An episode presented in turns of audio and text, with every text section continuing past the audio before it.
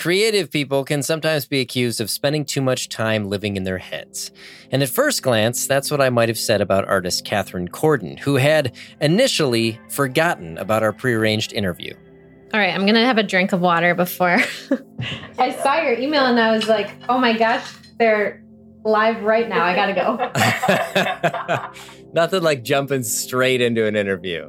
But when we finally tracked her down, we learned that Katherine Corden is that rare thing an artist who is firmly grounded in reality, an artist who's even good at math. Every two weeks, my husband and I have a money date. So, like, that kind of gives me an idea if I'm on track for achieving my goals for the year. Catherine is young. I'm 28 years old. You're already going to be the youngest guest that we have, for sure. Well, that feels good because I'm starting to feel old. I'm turning 29 in July. Oh, man. Yeah, it's going to get worse. Let me tell you. She's also a sort of accidental artist. Despite her love of painting, when Catherine graduated from high school in the height of a global recession, she decided it would be more sensible to pursue a career that was more stable and reliable. I was definitely having an internal struggle. It wasn't the best time to be pursuing anything that was an unstable career path. But despite her cautious inclinations, Catherine now has a growing fine art business in Traverse City, where she paints the people and colors of northern Michigan. Olive greens and mustards and peaches and slates and colors of the lake. I'm Tommy Andres, and this is Creative Coast.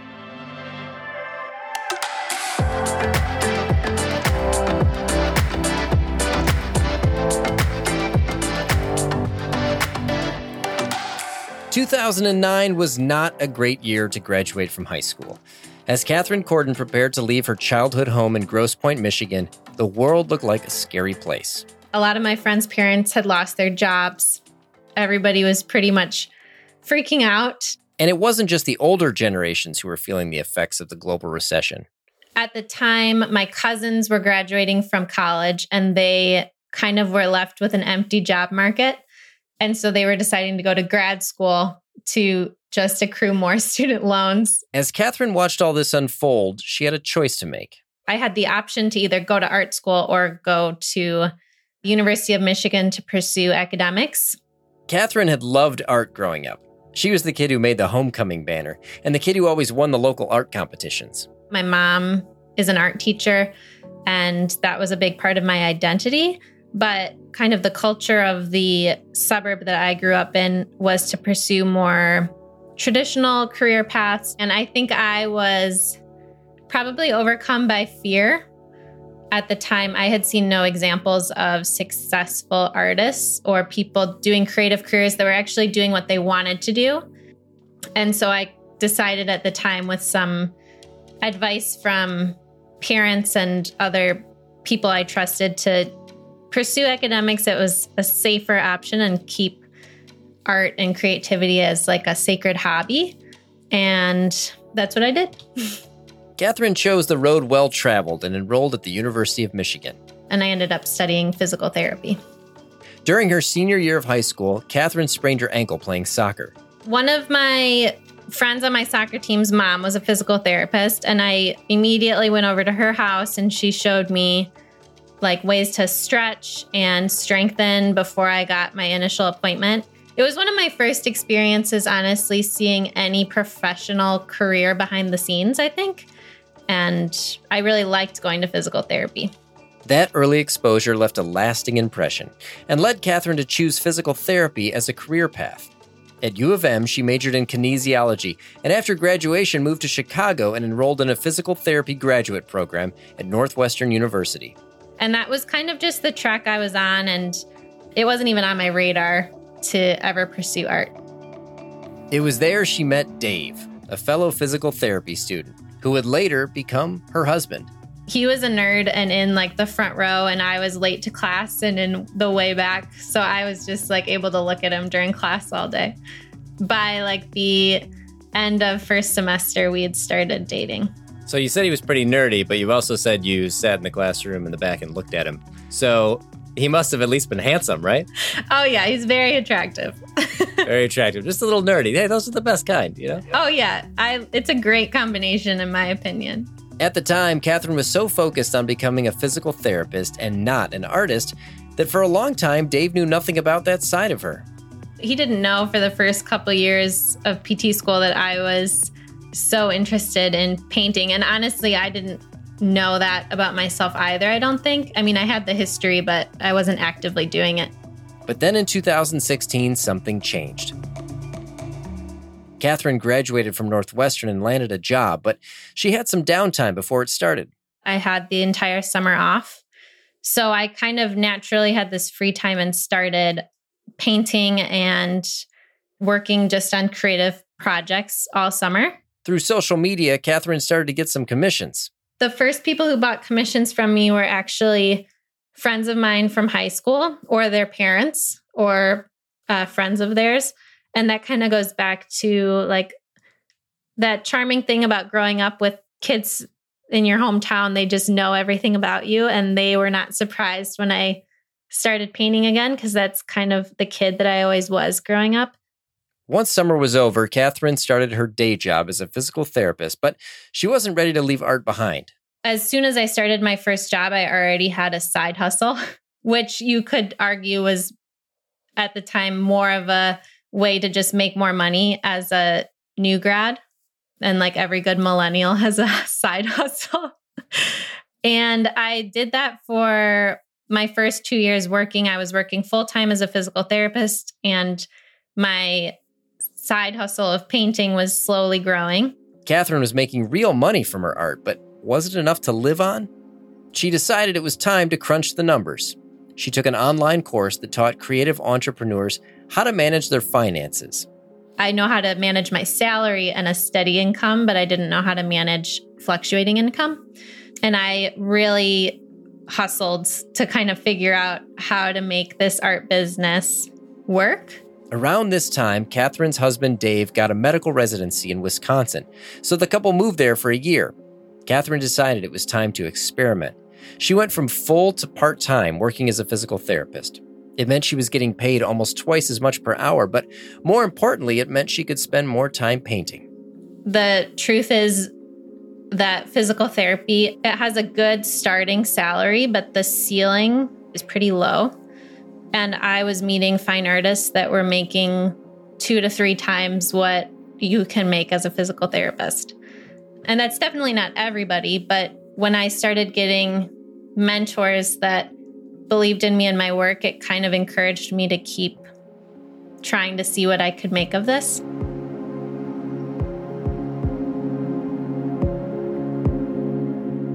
After Dave's residency in the summer of 2019, the couple moved to Traverse City, and Catherine decided to continue on the same path, working two and a half days a week as a physical therapist at a local clinic and painting the rest of the time.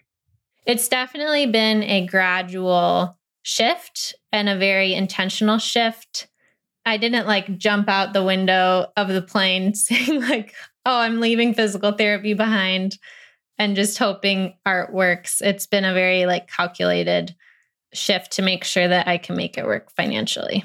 Did you calculate how much art you had to sell to sort of make the living that you wanted to make? Yeah, exactly. It's definitely a math problem. So, the first thing I do when I'm kind of planning out my year is figuring out what is enough financially for our family. And that has been such an eye opening exercise because I feel like so many people are constantly thinking, I need more, more, more, more, more. Like, I want the promotion, I want to climb up the ladder. But when you're an entrepreneur, to start out with, you just have to make sure you hit the bare minimum. Like, you need to pay your rent, you need to pay your utilities, you have to pay your groceries. So, that's the first thing I figure out is like, what do I need, like bare bones then Catherine adds on the nice to haves, maybe a vacation or some home improvements. So once I have that number, I kind of work backwards and I work in selling painting collections. So about four or five times a year, I release a body of work on my website that is between 10 or 20 paintings. And based on years past, I can kind of estimate okay, I on average sell 70% of these paintings within the first week and 80% of the paintings within the first month. From these calculations, Catherine estimates what her profit will be and then keeps track of her progress. every two weeks, my husband and I have a money date. So, like, that kind of gives me an idea if I'm on track for achieving my goals for the year. What is a money date? so, um, so a money date is basically a way of ha- like sitting down and talking finances with your partner and making it enjoyable. or just like basically hacking your mind to think that your money date is enjoyable.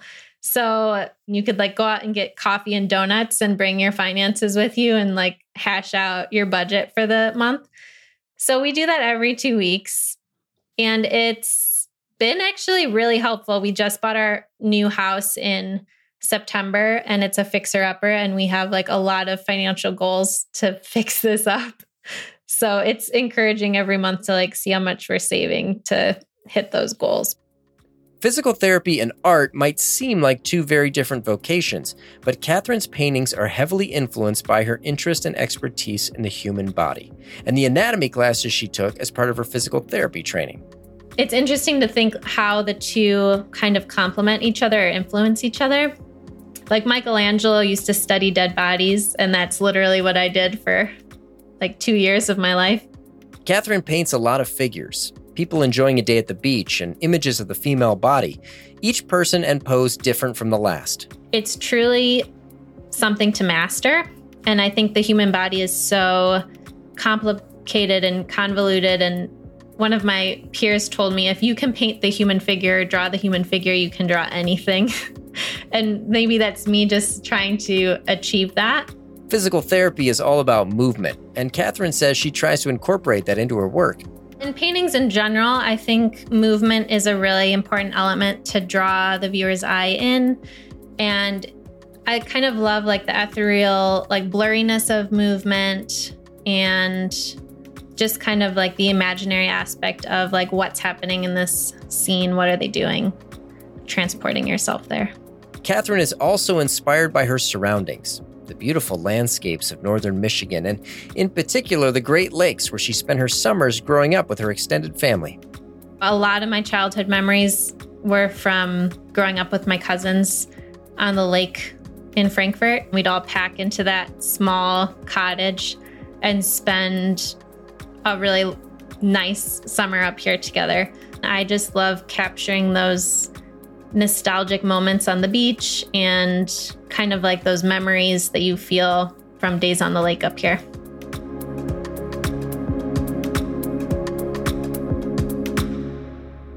But she doesn't just paint the lakes. Catherine also supports a local charity called FLOW, which stands for For the Love of Water, which aims to protect the Great Lakes. When I heard stories about like the Line 5 oil pipeline, for instance, that runs underneath the Straits of Mackinac that could leak at any moment and devastate the entire shoreline of Lake Michigan within a matter of days was terrifying. There's also the issue of rising water levels. Flow teaches people what's going on and tries to find solutions. So when I started painting, I decided to create a collection of work called The Lake Lovers.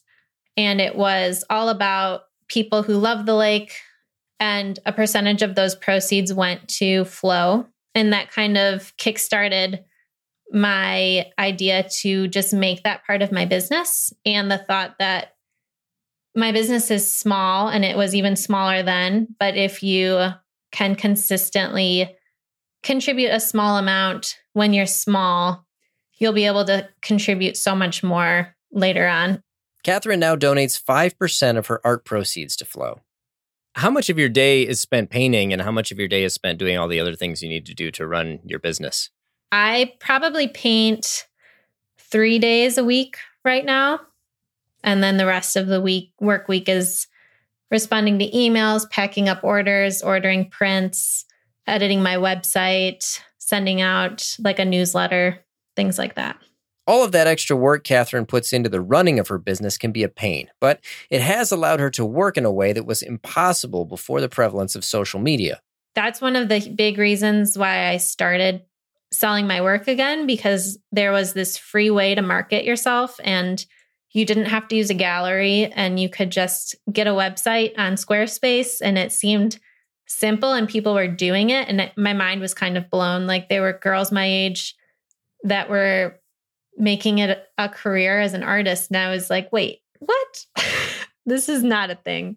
It's not just about putting work online, right? Like putting work on Instagram. You have to develop like a personality or like a like a style beyond just the paintings themselves. There has to be something to have you figured out what that secret sauce is to sort of building an Instagram following with art beyond just putting art up there? I think I'm definitely still figuring it out and working on it. I think with Instagram specifically, it's constantly changing. But what seems to be a constant is that people just want to get to know the other person on the side of the screen. So I want to elevate my artwork and maintain a professional fine artist persona on Instagram, but I also want to let people know who I am and who the artist is behind the artwork and why I'm creating what I'm creating. And so I think if you're able to kind of let your personality shine through, people can really connect with you more.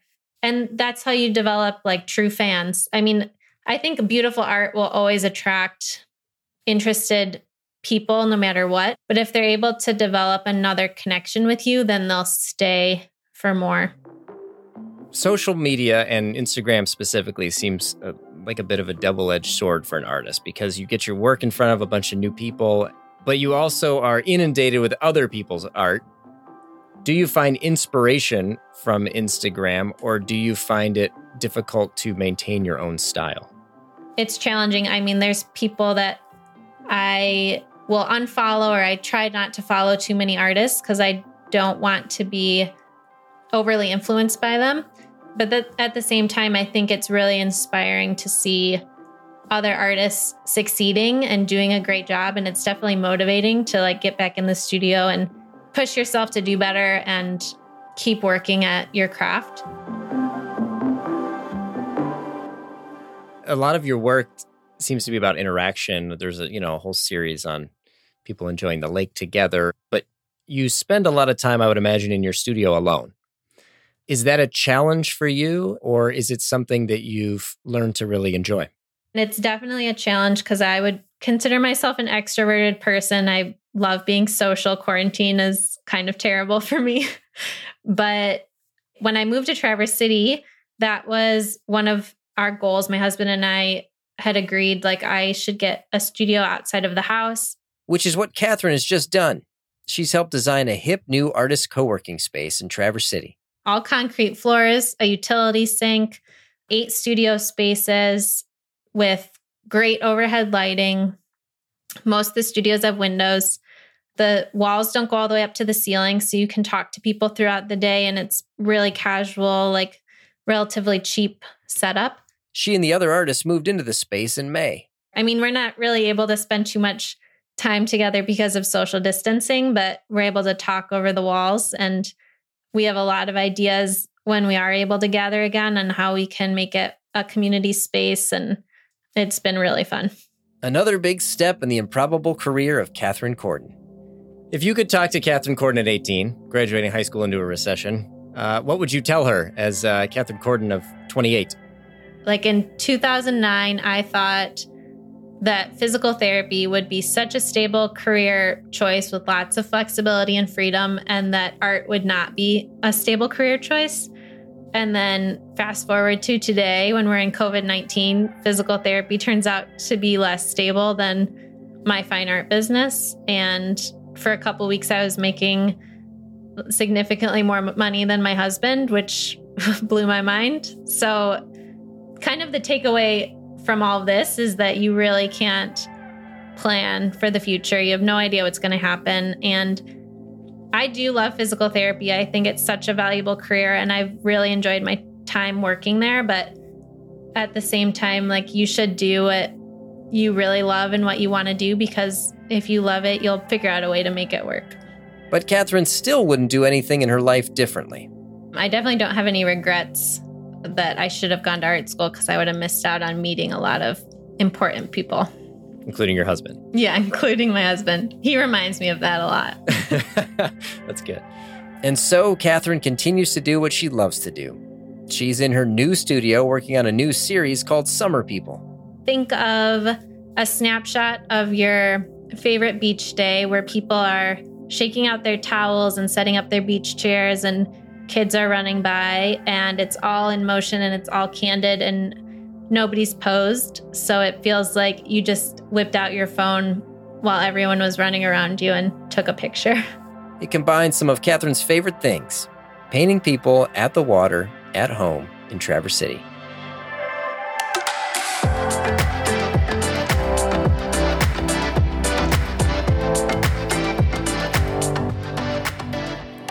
You can learn more about Catherine and see her work at catherinecorden.com.